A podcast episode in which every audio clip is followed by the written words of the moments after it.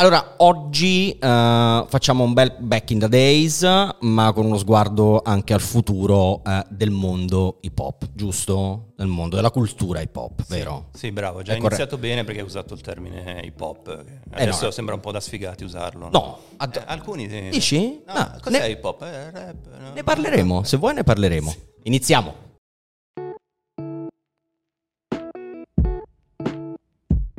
Signori, benvenuti, questa è una nuova puntata di Spigola, io sono Andrea Tuzio, Spigola è un podcast di Collateral e con noi oggi c'è Claudio Sid Brignole.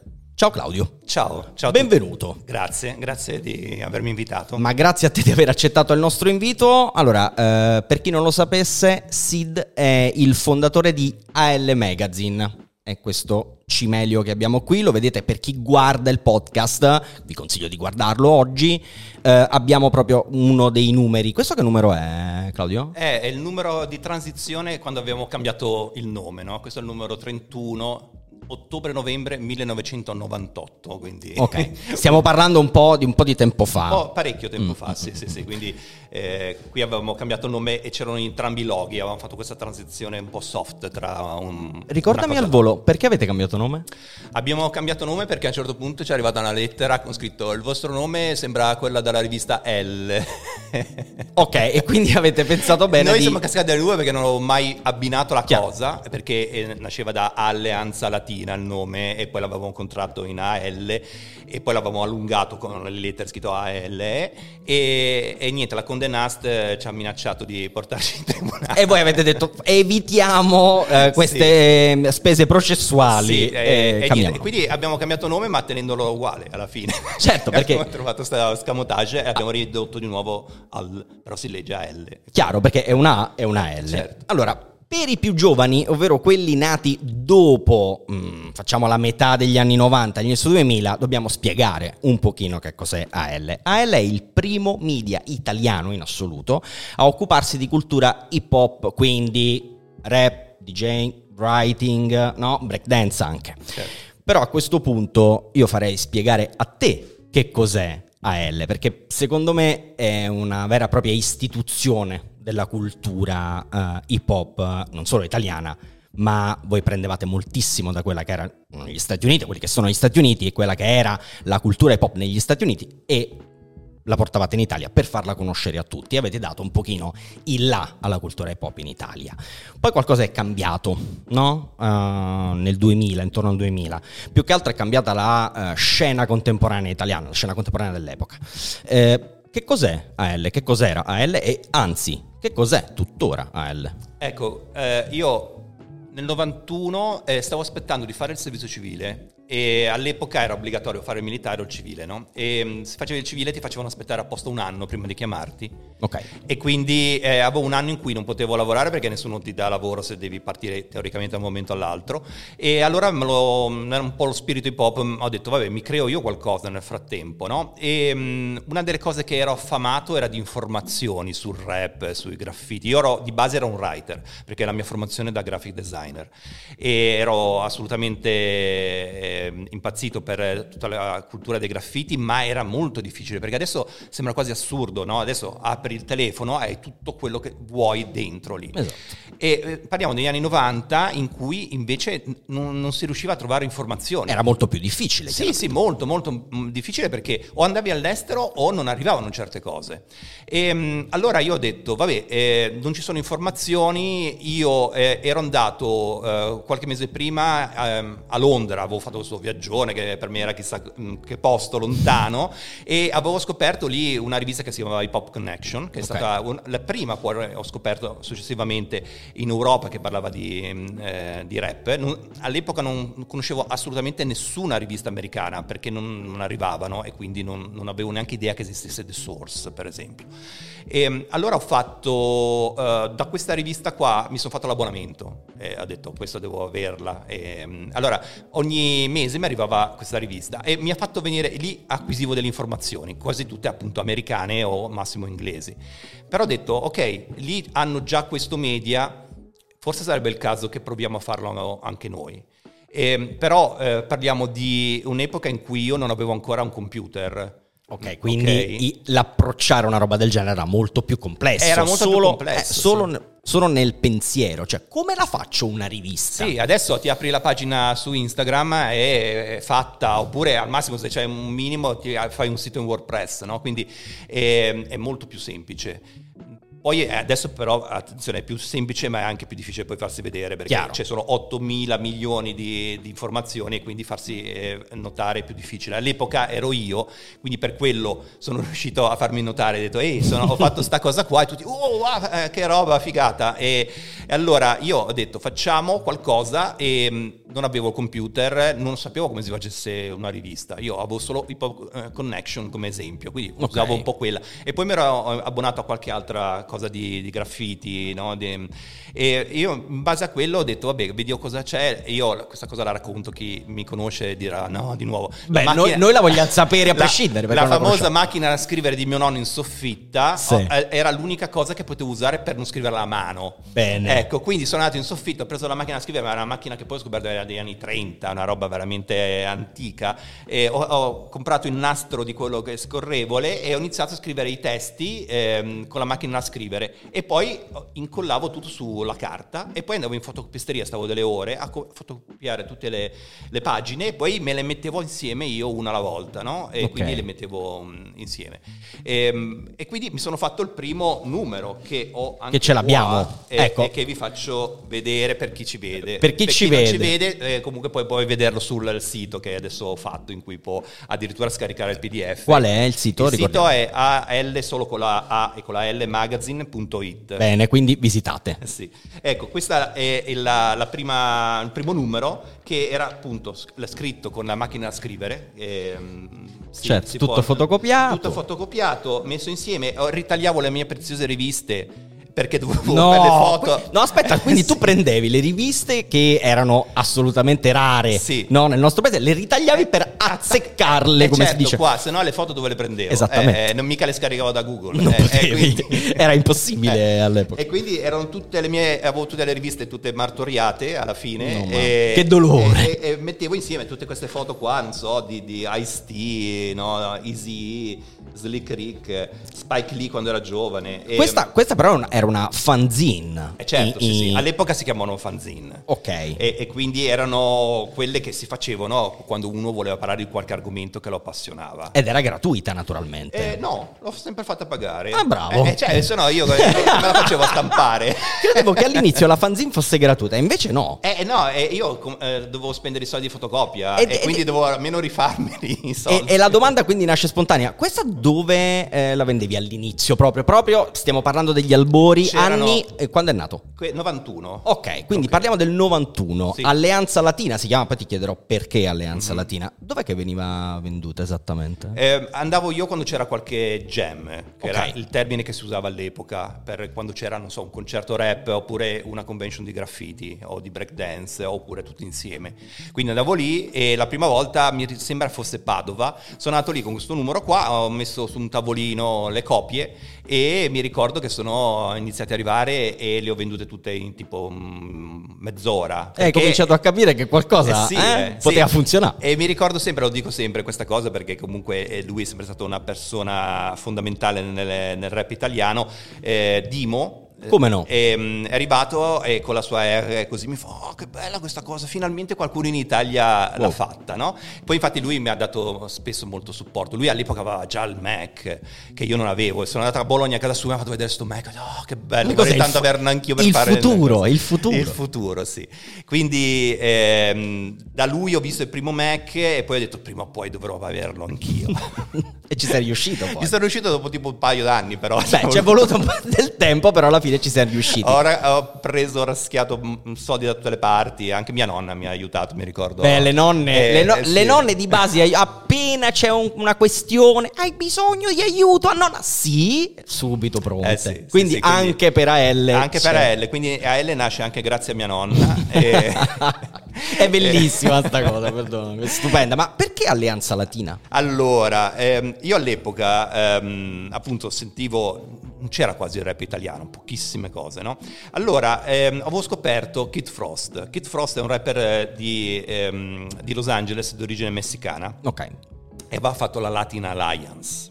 Allora, nella mia piccola visione delle cose, ho detto è la cosa più vicina a qualcosa di italiano che abbia mai sentito. No? Era tutto in inglese, loro usavano lo spagnolo, no? Certo. E, e ho detto possiamo fare qualcosa di simile. Allora ho detto faccio la, la, la filiale italiana della Latin Alliance e la chiamiamo Alleanza Latina, la traduzione letterale. No? E, e, poi ho anche scritto la letterina a, a lettera, cioè si vedeva Francobollo, bisogna spedirle, a, a Kit Frost che non mi ha mai risposto. risposto e, per dirgli guarda che ho fatto la filiale. E, ok, avevo 21 anni, era giustificato. Beh, eh, però sei stato, sei stato okay. giusto. Sì, sì, no, sì. sì. Io lui l'avevo però conosciuto quando era venuto a fare un concerto al Palladium a Vicenza nel 90. C'ho ancora la famosa foto con, eh, con lui, con DJ Jed, con un sacco di eh, eh DJ Enzo che avevamo fatto la foto insieme a lui.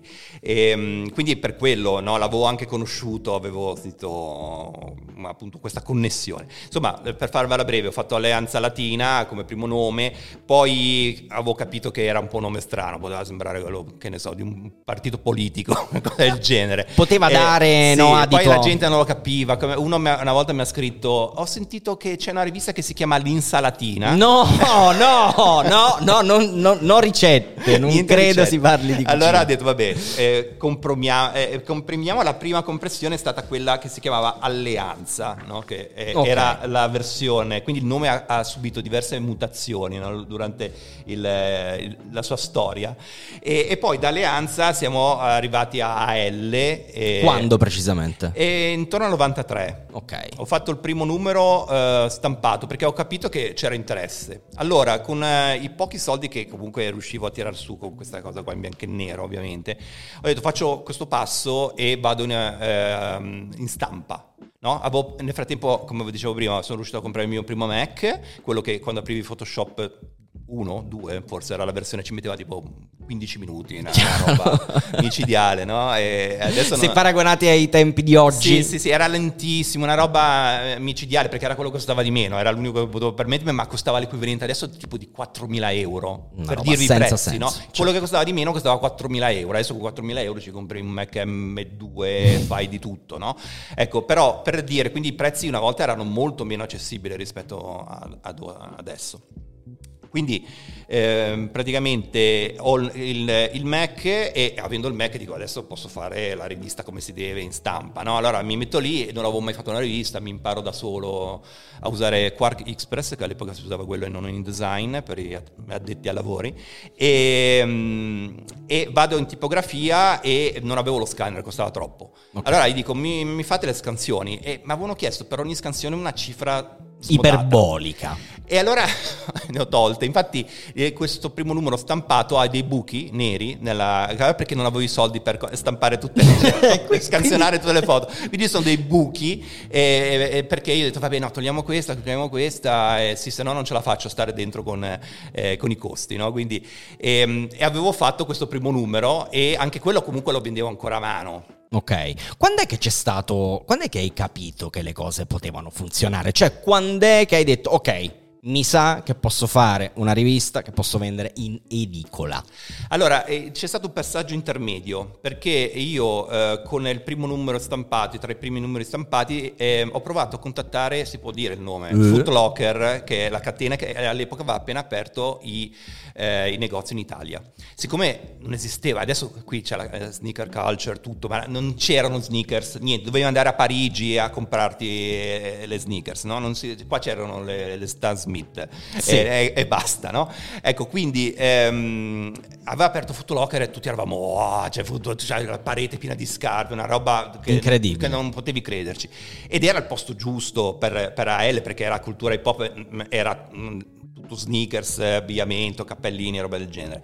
Allora ho detto prova a sentire Footlockers magari. All'epoca Footlocker aveva la, la, sede a Torino. Allora ehm, in maniera incredibile mi dicono sì sì vieni, vieni parliamone no? E mi fanno fare l'incontro con il mega amministratore delegato dell'epoca. Quanti che, anni avevi? Eh, 23.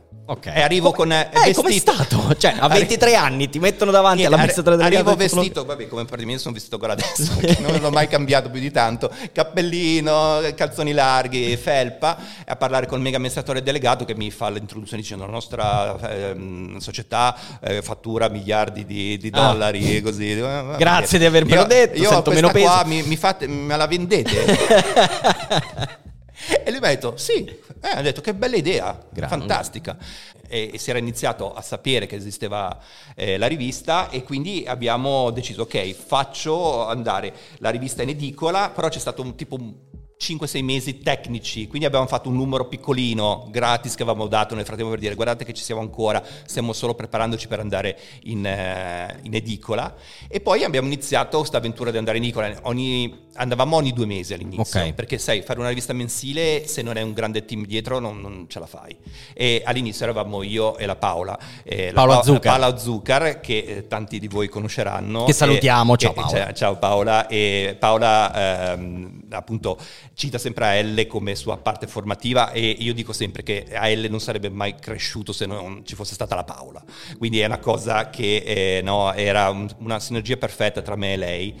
E lei era molto brava appunto a tenere contatti, poi sapeva benissimo l'inglese, cosa che ancora adesso io non so benissimo, e, e quindi quello aiutava poi per le, le connessioni che abbiamo fatto negli Stati Uniti. Sono state tante, poi Sta- ne parleremo. molte e, e più che altro appunto poi lei ha iniziato a avere i contatti con eh, le etichette discografiche tutto quello che era un po' l'ambiente qua a Milano del mm, eh, discografico e- Voi non nascete a Milano, ma voi nascete a Genova. sì sì sì perché Mi racconti un pochino, no? small Come è nato, proprio il contesto in cui è nato AL. Eh beh, io come dicevo prima eh, l'ho iniziato a fare mentre non- ero in casa ancora dei miei e non sapevo cosa fare e allora mi sono messo lì e l'ho fatto. Ehm, io all'epoca non abitavo neanche proprio in città a Genova, ma i miei si erano trasferiti in collina, un po' in riviera. E io amavo il posto a livello della natura, ma lo odiavo perché ero in cima a una collina quando c'hai vent'anni non è che è il massimo della vita. E, mh, e poi dopo eh, mi sono trasferito nel centro storico di Genova, dove mi sentivo più a mio agio, ed è nata lì nel famoso garage, perché anche noi come la Apple abbiamo iniziato nel garage. Co- anche come con, Bezos, con, eh. con- con risultati diversi, eh, devo ammettere. Però, Leggermente ok, diversi, sì. però tutto è nato in un garage. In un garage, in un garage nei vicoli che abbiamo adattato a redazione. Mi si sono nel frattempo bruciati tipo 3 Mac per l'umidità Ah. e, e dopo ho deciso ma forse è meglio che mi prendo un dehumidificatore. Quindi eh, sì. abbiamo preso un dehumidificatore per riuscire a non bruciare tutto perché era troppo umido, perché E- era proprio per terra, cioè sottoterra praticamente. All'inizio quindi eravate tu e Paola Zucca. E Paola. Anzi, qua- quando si è aggiunta Paola? No, eh, Paola è arrivata leggermente dopo. All'inizio lei collaborava, ehm, perché paradossalmente stava lei in Svizzera eh, per lavoro e, mm, e quindi lav- collaborava a distanza. E poi, siccome comunque Paola è di Genova, quindi ha detto no, beh, torno, no, torno a Genova. E quindi si è aggiunta, adesso non mi ricordo esattamente l'anno, ma... eh, Penso fosse il 93, 94 massimo, forse Ok, quindi un paio d'anni dopo, tre anni dopo, Sì, sì, sì. La, la nascita, almeno nella tua testa e soprattutto su carta, di AL è arrivata Paola nel- dopo 3-4 anni. E, e lì abbiamo appunto iniziato a mm, lavorare in, eh, diciamo, chiamiamola redazione, in questo garage, ed avevamo una scrivania una di fronte all'altro e quando ci chiamavano io rispondevo io dicevo ehm, attenda le passo il reparto, no? Eh. E quindi passavo il telefono fisicamente alla Paola che era dall'altra parte della scrivania e, e- e lei Vabbè. diceva sì pronto Eh, Cioè- pubblici- eh, per le pubblicità la vende eh, facevamo finta di essere un po' più grandi di quelli che in realtà eravamo, no? Beh, eh, la scena però del 91 è veramente scarna, no? Sì, sì. Almeno in Italia. Ehm, come, come hai, eh, come ti sei spiegato la reazione del pubblico eh, rispetto a quello che stavi facendo? Perché è stata una reazione subito positiva, no? Mi dicevi che andavano via immediatamente. C'era fame e tu l'avevi annusata oppure... Assolutamente no. No. Io l'ho fatto perché mi piaceva. E non, non, ho fatto nessun ragionamento di magari c'è altra gente che gli piace. Io ho detto, io mh, ho questa passione e la condivido, mh, è stato tutto molto naturale. Io solo recentemente ho capito quanto è stato importante per tante persone, perché quando poi ho fatto il sito, no, adesso nell'ultimo anno eh, è qualche mese che ho messo online il sito, eh, tantissimi mi hanno scritto e le, specialmente chi veniva dalla provincia è stato eh, assolutamente eh, formato tantissimo dalla rivista, perché magari se uno stava a Milano, ok, c'erano occasioni di, a Roma, no? nelle grandi città, però in provincia non c'era niente e AL è stata l'unica fonte per loro per tantissimi anni per sapere cosa stava succedendo nell'hip hop italiano e in quello americano, diciamo, perché all'epoca parlavamo quello. E, ehm, e quindi eh, quello mi ha, mi ha, colpito, però è stata una cosa successiva finché fai certe cose non ti rendi conto che stai facendo qualcosa di magari...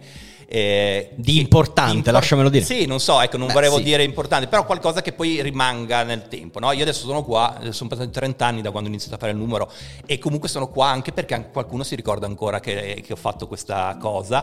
Poi ovviamente io dico sempre, l'ho, fa- l'ho, iniziata io, ma l'abbiamo poi fatta insieme con tutto il team, perché è giusto, non è che...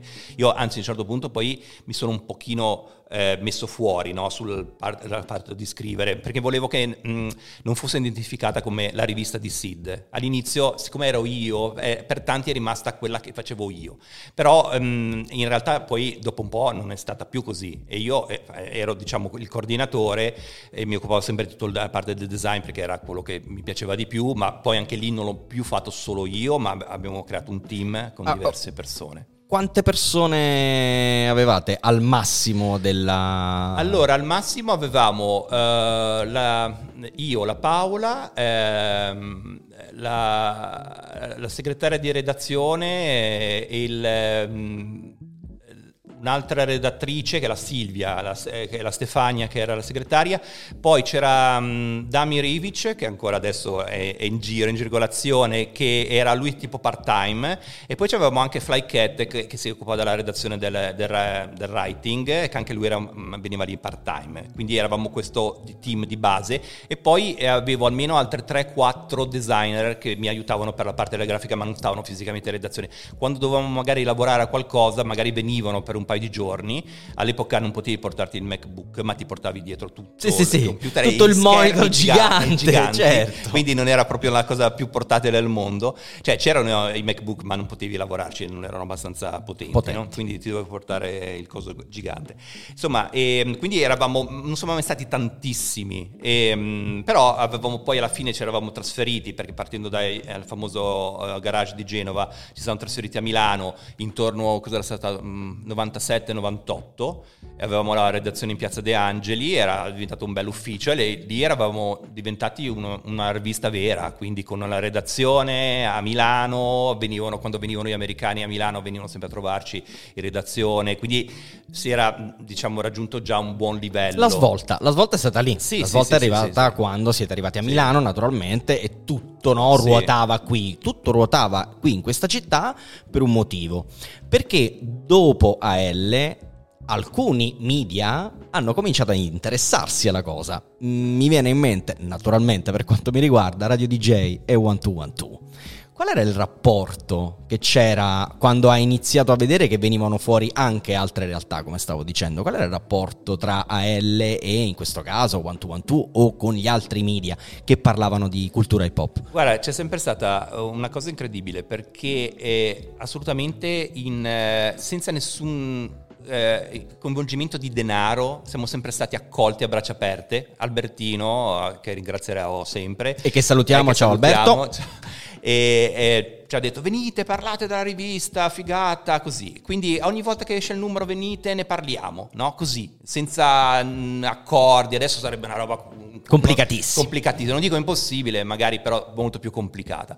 Eh, perché lui ci teneva a far espandere questa cosa qua, no? Eh, lui penso che ehm, avesse capito che eravamo io e la Paola, cioè non ci avevamo dietro nessuno e, e quindi mh, mm, ci ha aiutato a dare appunto a, ci ha dato una, questa grossa mano perché andavamo eh, ogni volta all'inizio usciva ogni due mesi, poi andavamo ogni mese quando c'era la, rivista ci, eh, ci invitava. Quindi massimo stava... sostegno. Sì, sì, eh, totalmente. Sinergia. Tutto, tutto assolutamente eh, senza nessun ritorno economico quindi eh, proprio fatto col cuore.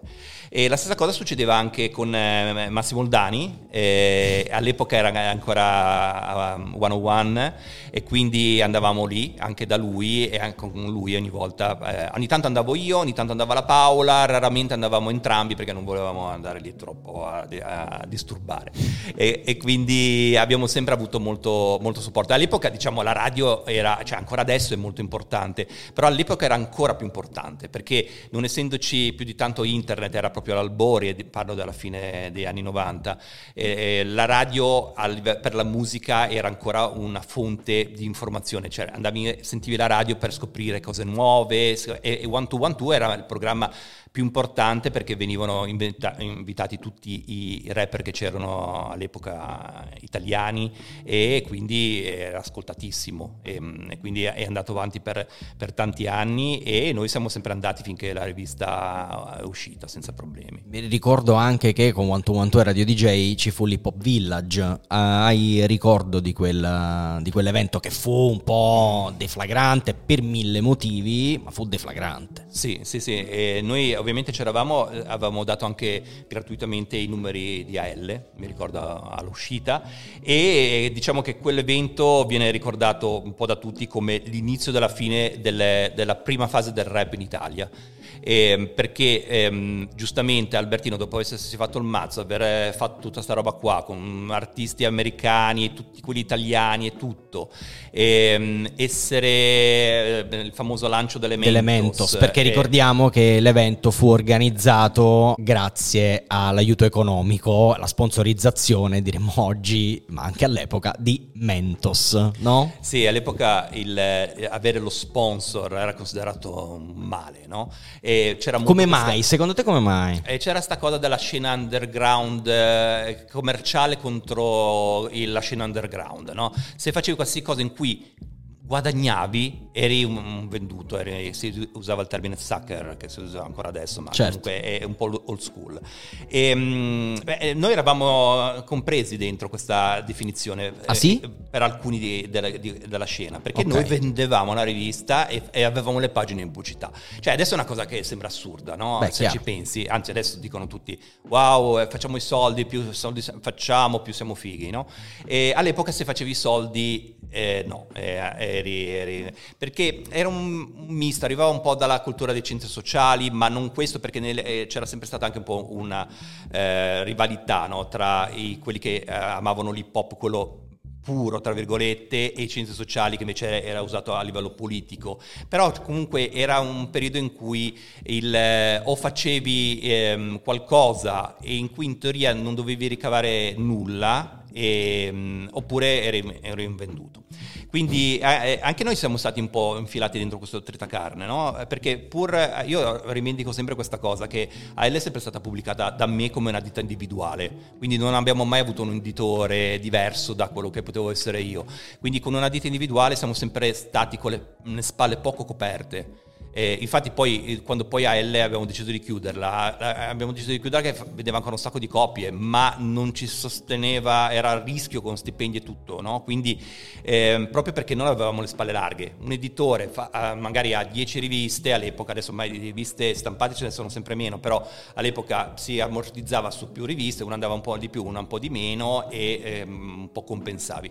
Io eh, all'epoca facevo solo AL e, e avevamo solo quella come fonte di entrata. Con la crisi del, del rap della fine degli anni 90 abbiamo iniziato ad avere un po', più, un po' meno vendite, però abbiamo chiuso che vendevamo ancora tipo 15.000 copie eh, al mese, che all'epoca eh, eh, No, era medio-basso, ma comunque adesso per esempio sarebbero già considerate tantissime. Eh certo. Eh, per, da, perché ormai le, le, vendite delle copie fisiche delle riviste Soprattutto, scusami, per, una, per, un magazine di settore. Settore, no? certo.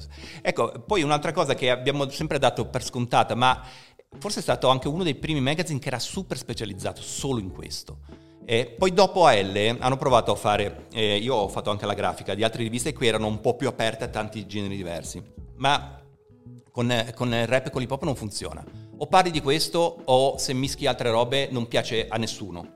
Quindi noi abbiamo sempre avuto l'approccio unico, questo, noi parliamo dell'hip hop e infatti il, la rivista poi aveva come sottotitolo l'hip hop nelle forme originali, no? e, e noi, io, sono io sempre stato quello più puro che ha cercato sempre di tenere le radici eh, ben approfondite, eh, cioè profonde nella, nella cultura originale, eh, che ovviamente viene dagli Stati Uniti. E, ehm, e poi eh, la cosa bellissima è che ultimamente è stata molto adattata alla realtà italiana. Negli anni 90 noi prendevamo Mm, come si dice adesso, copycat dagli Stati Uniti. Quindi copiavamo tutto perché era l'unica cosa che avevamo. Certo, l'unica reference che esisteva certo. era quella lì, non eh, potevate sì. fare diversamente. E, e chi eh, sentiva o faceva i graffiti ehm, era abbastanza eterogeneo, c'era ehm, gente di tutti i tipi, dai figli di papà a quelli da media borghesia a mm, magari qual- però era poco verso il basso perché era più difficile da raggiungere eh, certe le periferie per capirci, no?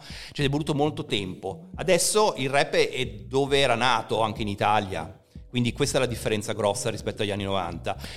A proposito di questo, ti, ti, ti, fermo un secondo perché una cosa che eh, mi ha sempre incuriosito è il credo di AL Magazine. Io adesso lo posso leggere, lo leggo, sì. ce l'ho qui davanti okay. e poi me lo spieghi il perché. Allora, eh, leggo il credo che era su ogni eh, copia di AL Magazine.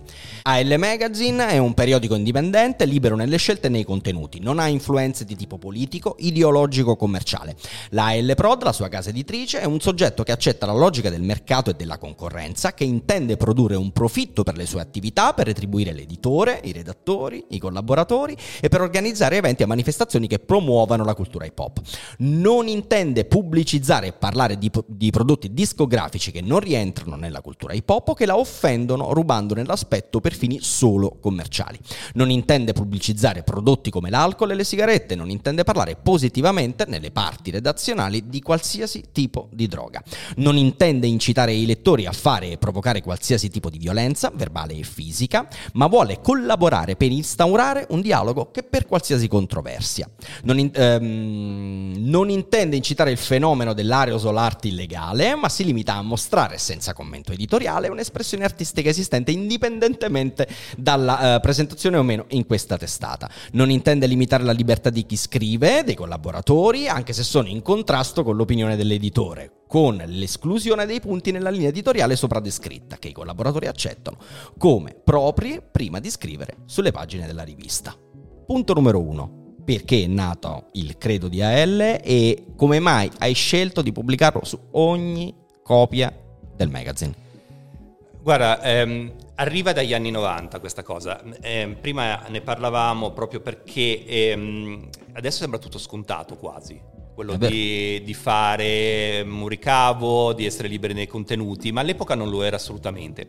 Allora io ho pensato, eh, non mi ricordo, forse c'era un qualcosa di simile su una rivista, forse su The Source, e ho detto questa è una bella idea perché io lo mettiamo sempre per eh, scritto ogni numero in maniera tale che eh, non ci possono dire eh ma questa cosa qua no io, io dico è scritto ogni numero questo eh, quindi non, eh, questo è quello che ci guida e eh, non c'è nulla che mm, ci puoi dire dopo, perché noi abbiamo esplicitato tutto.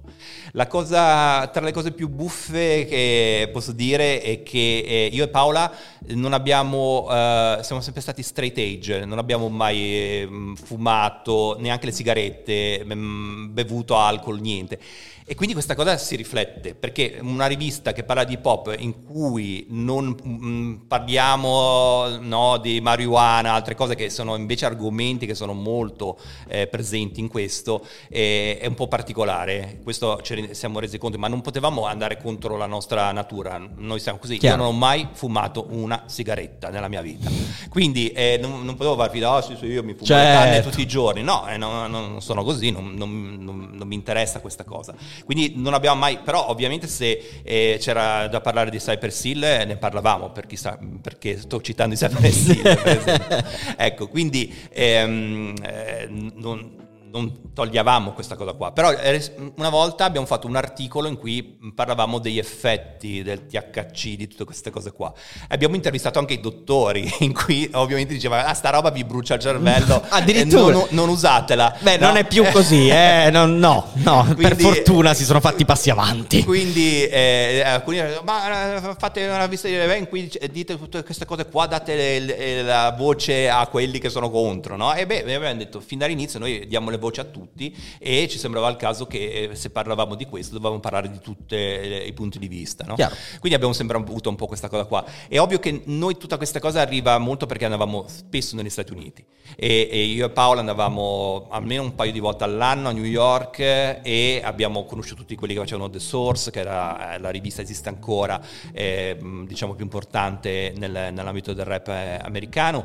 Eh, abbiamo conosciuto quelli di Vibe Magazine e anche lì andavamo tutti gli anni ai, ai Vibe Music, no, come si chiamano? Vibe Seminar, facevano dei seminari in cui parlavano dell'industria discografica e tutto quanto.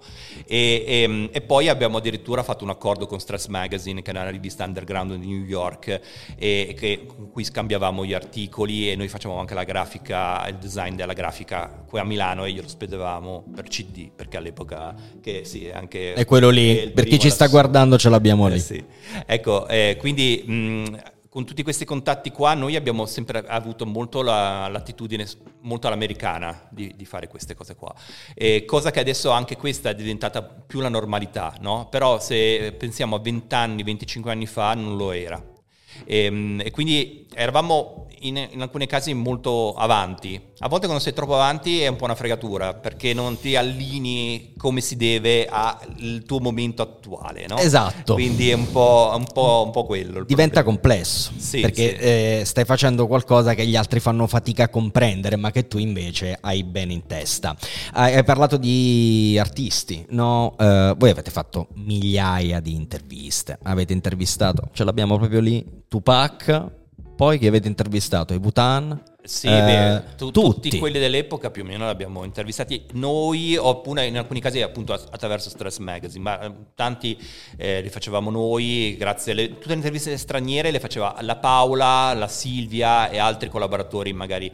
Eh, facevate, le facevate quando eh, venivano in Italia oppure? Dipende, eh, quando venivano in Italia cercavamo sempre di farli ovviamente, però noi quando andavamo a New York cercavamo di farli lì anche direttamente a New York. E devo dire che forse anche lì all'epoca era tutto un po' più facile, ma non era così inaccessibile. Cioè, noi siamo andati alla Rockefeller dove c'era Jay-Z seduto lì che giocava ecco. la PlayStation per eh. capirci, ed era lì tranquillo. Eh, noi poi non abbiamo intervistato Jay-Z quell'occasione lì, l'abbiamo salutato e abbiamo eh, intervistato Damon Dash che era il manager della Rockefeller e, perché eh, ci interessava più la parte di come gestivano le, uh, l'etichetta, no? Però mi ricordo che quando siamo arrivati c'era appunto Jay-Z che stava giocando alla PlayStation lì, stravaccato sul divano di fianco, no?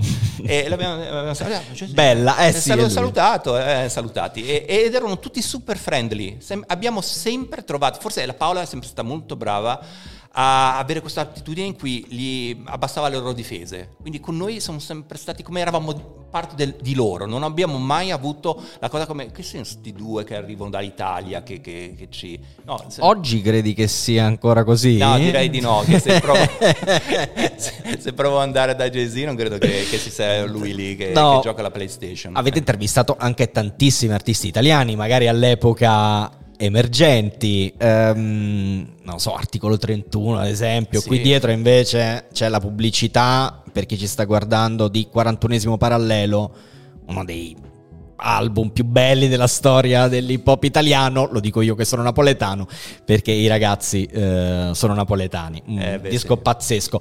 Ci racconti magari, non lo so, un evento di un'intervista, a prescindere che sia un artista italiano oppure un artista straniero, americano in questo caso, particolare che magari ti è rimasto impresso per Ma, qualche guarda, motivo? erano famose le nostre, le mie interviste, perché io facevo io le interviste agli articolo e um, la prima intervista che abbiamo fatto loro erano totalmente sconosciuti e le facevamo sempre al Burghi. Eh, che Quello di- che- che è- non mi ricordo dove era il Pia- Burghi. Forse Piazza Duomo? Quello No, di Piazza Duomo? No, no, no, ok. no, non era quello dei Non Pavignani. era quello, ma ok. non esiste più, credo, che poi è diventato McDonald's.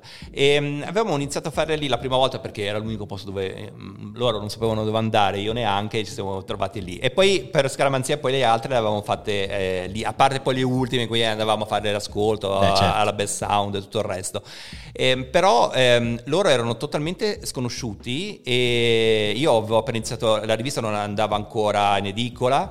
E mm, io mi ricordo che sono andato in macchina con Jed e J-Ax e quando stavano decidendo il nome, prima di andare a fare l'intervista, dicevamo ma mm, ci chiamiamo articolo 31, la- è l'articolo se non mi ricordo della Costituzione di libertà di parola dell'Irlanda, non, so, ho in mente sta roba ma magari sto sbagliando. Anche io purtroppo E- non ricordo. E insomma erano lì e stavano decidendo che nome usare per, per uscire col loro primo disco, no? Ecco, quindi... Hai vissuto Sì, la, queste- la- la genesi sì, del nome articolo qua. 31. E, e loro, con loro abbiamo fatto veramente la parabola del, del rap di quell'epoca, perché loro sono stati il primo gruppo che è veramente esploso a livello commerciale e appunto erano i nemici di tutti gli altri rapper perché loro avevano venduto ed erano sulla bocca di tutti e quindi erano commerciali. È ovvio che Articolo ha sempre avuto un'attitudine più commerciale, ma proprio perché Axe è così. Quindi il, il- il fatto è che ha sempre fatto quello che era lui, quindi non ha mai fatto finta. Quindi quello va benissimo e fa parte del- della cultura, no? Eh, essere te stesso. No?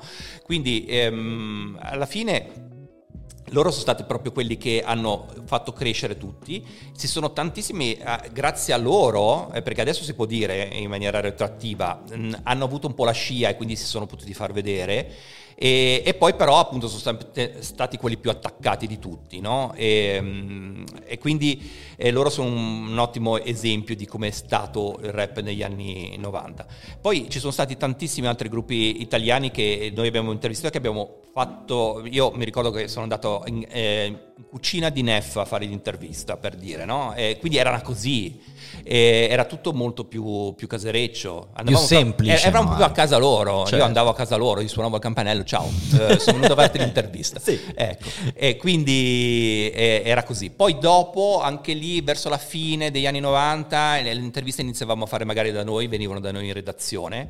Mi ricordo quando DJ Graff è venuto da noi in redazione, per esempio, e, e poi quando è andato via si vede che gli era uscito dalla tasca e c'era tutta la roba che lui si fuma per La terra. mista, si chiama mista.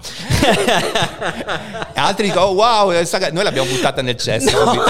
Io direi no, però insomma, ognuno la sua. No, per dirti, no? Quindi era venuto, era- eravamo mh, un, po', un po' più professional verso, verso la fine della, mh, eh, degli anni 90. Quindi. A proposito di eh, aneddoti, no? Ehm, AL poi chiuse i battenti mh, nel 2000, tra il 2000 e il 2001, Sì, giusto? sì. Ok, l'ultimo numero è del... Ehm, gennaio Ce lo l'ava- abbiamo. lì. eh, Eccolo lì, sì. quello con il Wutan Clan. Sì. Eccolo lì, ultimo numero. Di quando è? Eh, 2001, gennaio 2001 se non sbaglio. Ok, eh, dopo quasi dieci anni Sì, di, sì, per quasi dieci anni. di eh. pubblicazione. Ehm, che cosa portò alla chiusura di AL e soprattutto a proposito di aneddoti, se c'è uno più bello di questi dieci anni e uno magari non brutto, ma più difficile, più complesso. Ma eh, allora, come accennavo prima, abbiamo mh, verso appunto il 2000 eh, c'è stato un po' di calo di vendite perché proprio l'interesse dell'hip hop era ehm, un po' scemato, proprio per tutte le cose che eh, dicevamo. E quindi, siccome io comunque avevo una struttura, dovevo pagare degli stipendi e l'affitto del- dell'ufficio, abbiamo iniziato a, a andare molto vicino a quello che entrava e a quello che usciva. Quello che dicevi prima, sì. E mi- la cosa mi preoccupava. Io e Paola non siamo mai stati tipi che eh, vabbè facciamo i debiti roba del genere. Allora abbiamo provato a vedere a quel punto se c'era qualche casa editrice che voleva rilevare per eh, non diventare più indipendenti, ma almeno sopravvivere. Eh, solo che ehm, non era. Tutti avevamo capito che era un momento di, di crisi, quindi tutti dicevano: Ah, sì, interessante così, ma nessuno in maniera concreta si era fatto avanti per ehm, appunto rilevare eh, la rivista. E, e quindi abbiamo deciso, prima di andare in deficit, di, di, chiuderla.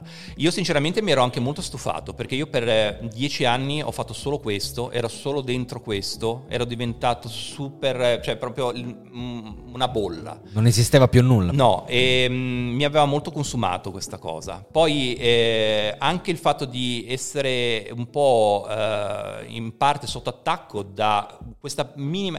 Sempre quelli, c'è sempre la minoranza rumorosa, no? Certo. Quindi la maggioranza era quella che amava la rivista ed erano quelli che poi dopo sono, adesso ho scoperto dopo, no? Ma all'epoca c'era la minoranza rumorosa, che erano quelli che appunto ci dicevano che eravamo commerciali, facevamo le pubblicità, Beh, eh, facciamo le copertine con l'articolo 31, no? non si fa, no? non, non, si può, no? Ecco, quindi eh, e queste, eh, alcuni, per, dire, momenti difficili c'è venuta gente in, in redazione a, a minacciarci. Ma davvero? Eh, sì, Ma su genere. quali basi? Su queste? Sul fatto che davamo spazio ad altri e non a loro. Okay? Ma davvero? Sì, quindi c'era diventata questa roba, mm, non è mai sfociata in qualcosa di, di fisico, ma eh, ci è andata vicino.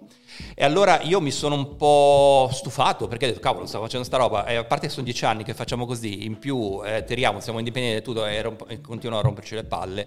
E io ero, much, mi, ero, mi, ero, un po' stufato di questa eh, cosa qua. Infatti io poi, dopo che ho chiuso L, io non ho mai, eh, non, non sono mai uscito mentalmente da delle cose che, mi, che amavo, eh, però il rap italiano io per dieci anni non l'ho più scontato. Sul serio? Sì. Cioè hai detto basta? Basta, non ce la facevo più a sentire il rap italiano. Eri stanco. Eh, sentivo qualcosa qua là di, di, miei amici, magari se Basti usciva con un disco me lo mm. sentivo, mm. Fabri, così. Eh, però non ero lì, a, a, parte che usciva pochissima roba, quindi anche volendo ne, ne usciva tipo, non so, 4-5 roba all'anno. Eh, quindi, Oggi mi sa che è un po' diverso. Eh sì, adesso è decisamente diverso. E mh, mm, mi è tornato dopo, di nuovo. Eh, il rap americano l'ho sempre sentito. Io sempre poi sento molto R&B, insomma, arrivo da, dalla scuola di Oldani e quindi per quello ho l'R&B anche molto, lo continuo a sentire anche adesso molto. Eh, quindi il rap americano lo, non ho mai smesso, non ho mai smesso di disegnare, tutto quello che mi piaceva l'ho sempre eh, fatto, però dal rap italiano mi sono molto tirato fuori e, soltanto intorno, ehm, diciamo, otto, anni fa ho iniziato a sentire il rap italiano perché c'è stata tutta questa nuova scuola che un po' dal 2012-2014 eh, è uscita ed era molto interessante. Allora lì mi sono...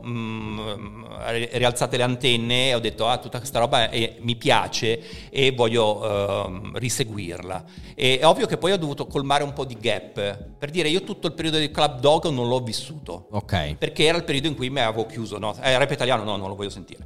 E, um, quindi ho dovuto recuperare diciamo un po' dopo questa, uh, questa cosa qua.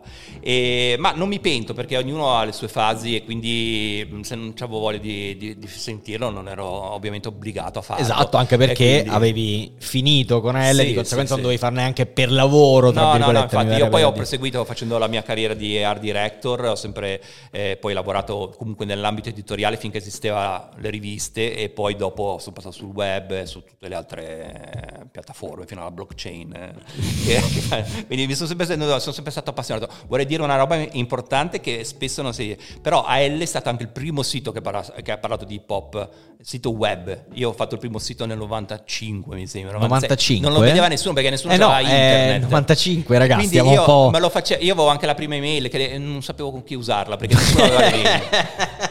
Davvero? Il concetto di essere un po' io troppo avanti. Andavo a New York e mi davano l'email. Io dicevo, ah, anch'io ho fatto la mail. Poi venivo eh, qua e dicevo, ah, cioè, me la dai l'email? Eh, non ce l'ho. Che cazzo eh, eh, quindi io non, la usavo solo se dovevo mandare qualche mail a New York, eh, qualcuno, però era difficile.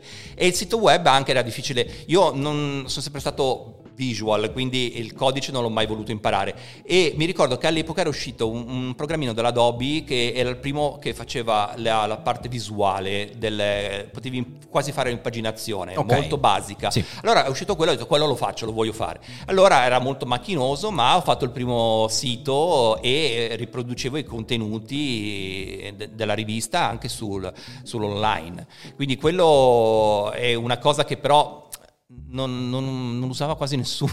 quindi anche lì era, lo facevo, ma poi dicevo, ma, non ma lo guarda perché? nessuno. e, e, quindi poi alla fine uno dice sì, per, perché hai chiuso la rivista ma non hai proseguito sul sito? Perché all'epoca comunque il sito non erano ancora molto usati, quindi nel 2000, 2001 no, avrei dovuto dire ok, tengo duro, faccio il sito che non lo guarda nessuno ancora per un po' di anni e poi ritornerà di nuovo, però sai quelle cose le puoi vedere, vederle in retrospettiva, eh beh, però chiaro. all'epoca dicevi no, non- adesso non lo sta guardando nessuno, quindi non sto a, fare, a perdere tempo a continuare a fare su online. a, a gennaio del 2022 hai annunciato il ritorno di AL Magazine. Ci racconti in che modo, in che cosa consiste questo ritorno e le emozioni magari tue legate al ritorno di AL? Perché immagino dopo tanto tempo tornare e dire signori, guardate che mi sa che qualcosa la facciamo.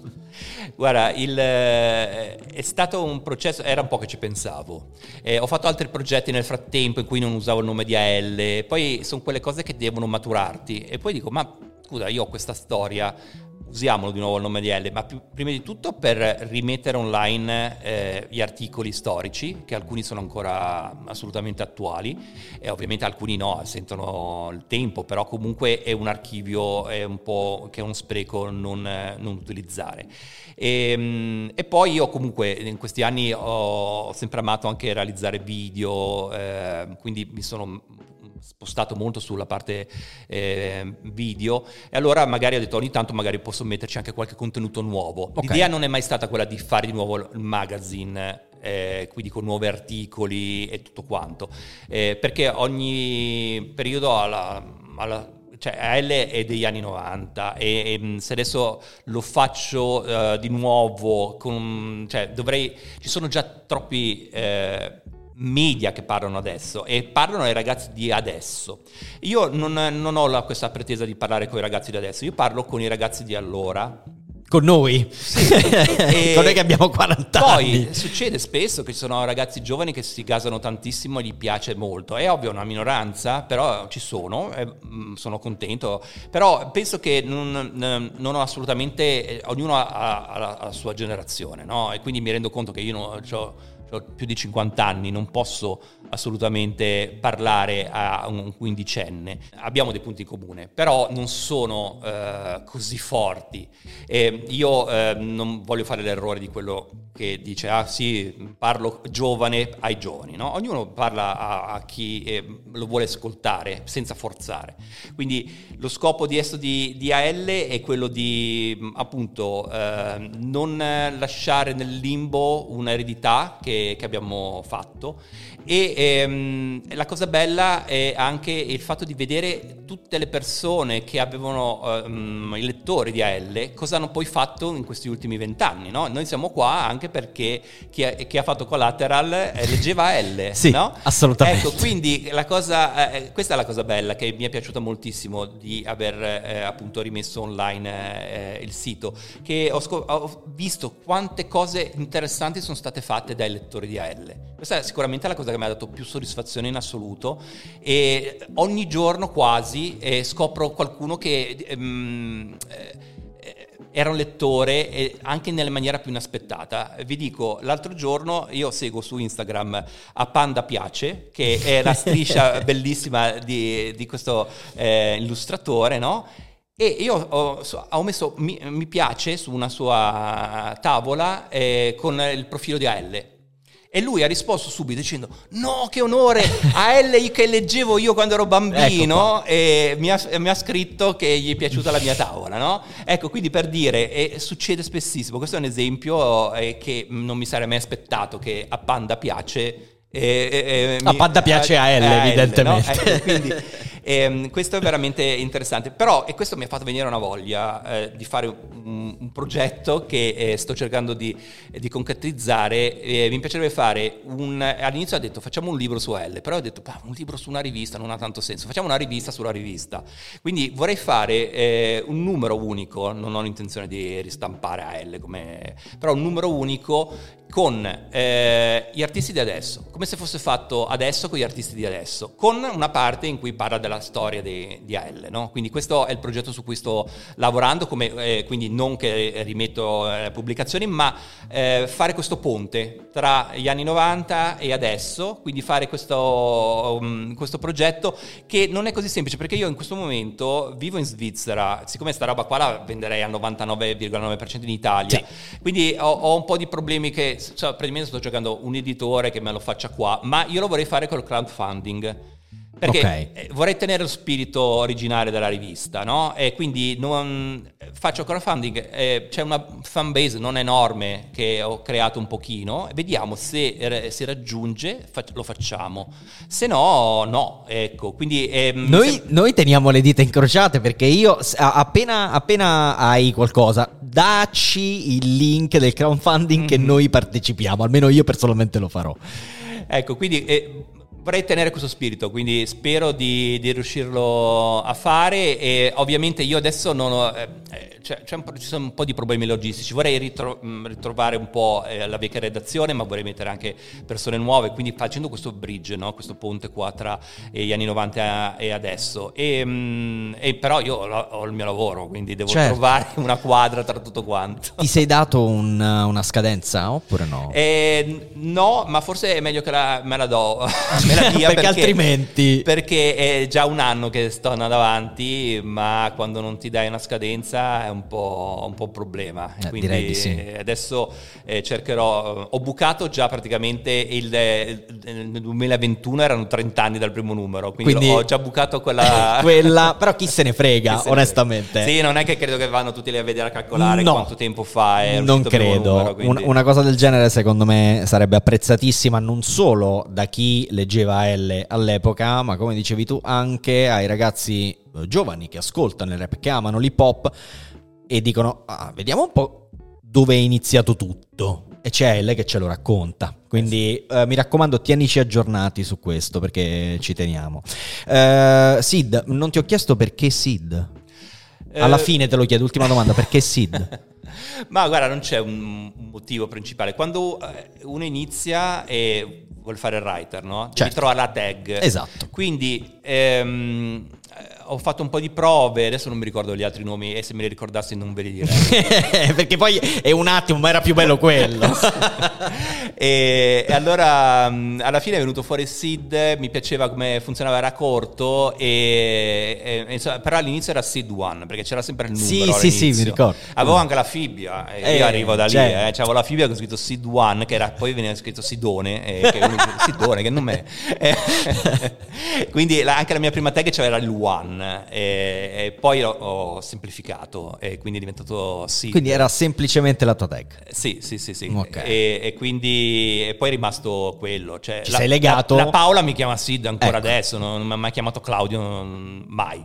Quindi tantissimi che mi conoscono da tante anni mi chiamano solo Sid anche adesso. Quindi, quindi, a questo punto, uh, se, se, mi permetti, anche io ti chiamo Sid. Grazie mille, Sid, per questa chiacchierata bellissima. Uh, ripeto, mi raccomando Tienici aggiornati su questa possibilità Sicuro. di un ritorno. Eh, sei stato gentilissimo, grazie davvero perché ci hai fatto eh, dare una sbirciata no? sul passato. Abbiamo dato anche la possibilità a chi evidentemente non c'era no? all'epoca di scoprire un mondo meraviglioso per noi che l'abbiamo vissuto. Eh sì, grazie a voi. Eh, a me piace sempre ricordare queste cose, parlarne. Anche a noi lo abbiamo fatto apposta, Spigola. Grazie mille ancora, sì. grazie a voi. Abbiamo finito, signori, grazie ancora. Peace. Spigola è un podcast prodotto da Collateral con la conduzione e la direzione artistica di Andrea Tuzio, il coordinamento editoriale e quello di produzione sono di Giulia Guido, gli autori sono Andrea Tuzio, Giulia Tofi e Tommaso Berra, mentre il coordinamento tecnico è di Cristiano Di Capua. Le riprese e il montaggio sono a cura di Andrea Giani, le grafiche sono di Paola Mangiarotti e le foto di Andrés Juan Suarez. Il set design invece è stato realizzato da Parasite. Per i social si ringraziano Giordana Bonanno e Violetta Schautz. Infine, un ringraziamento speciale va al nostro pesce rosso Spigola per il sostegno e la pazienza.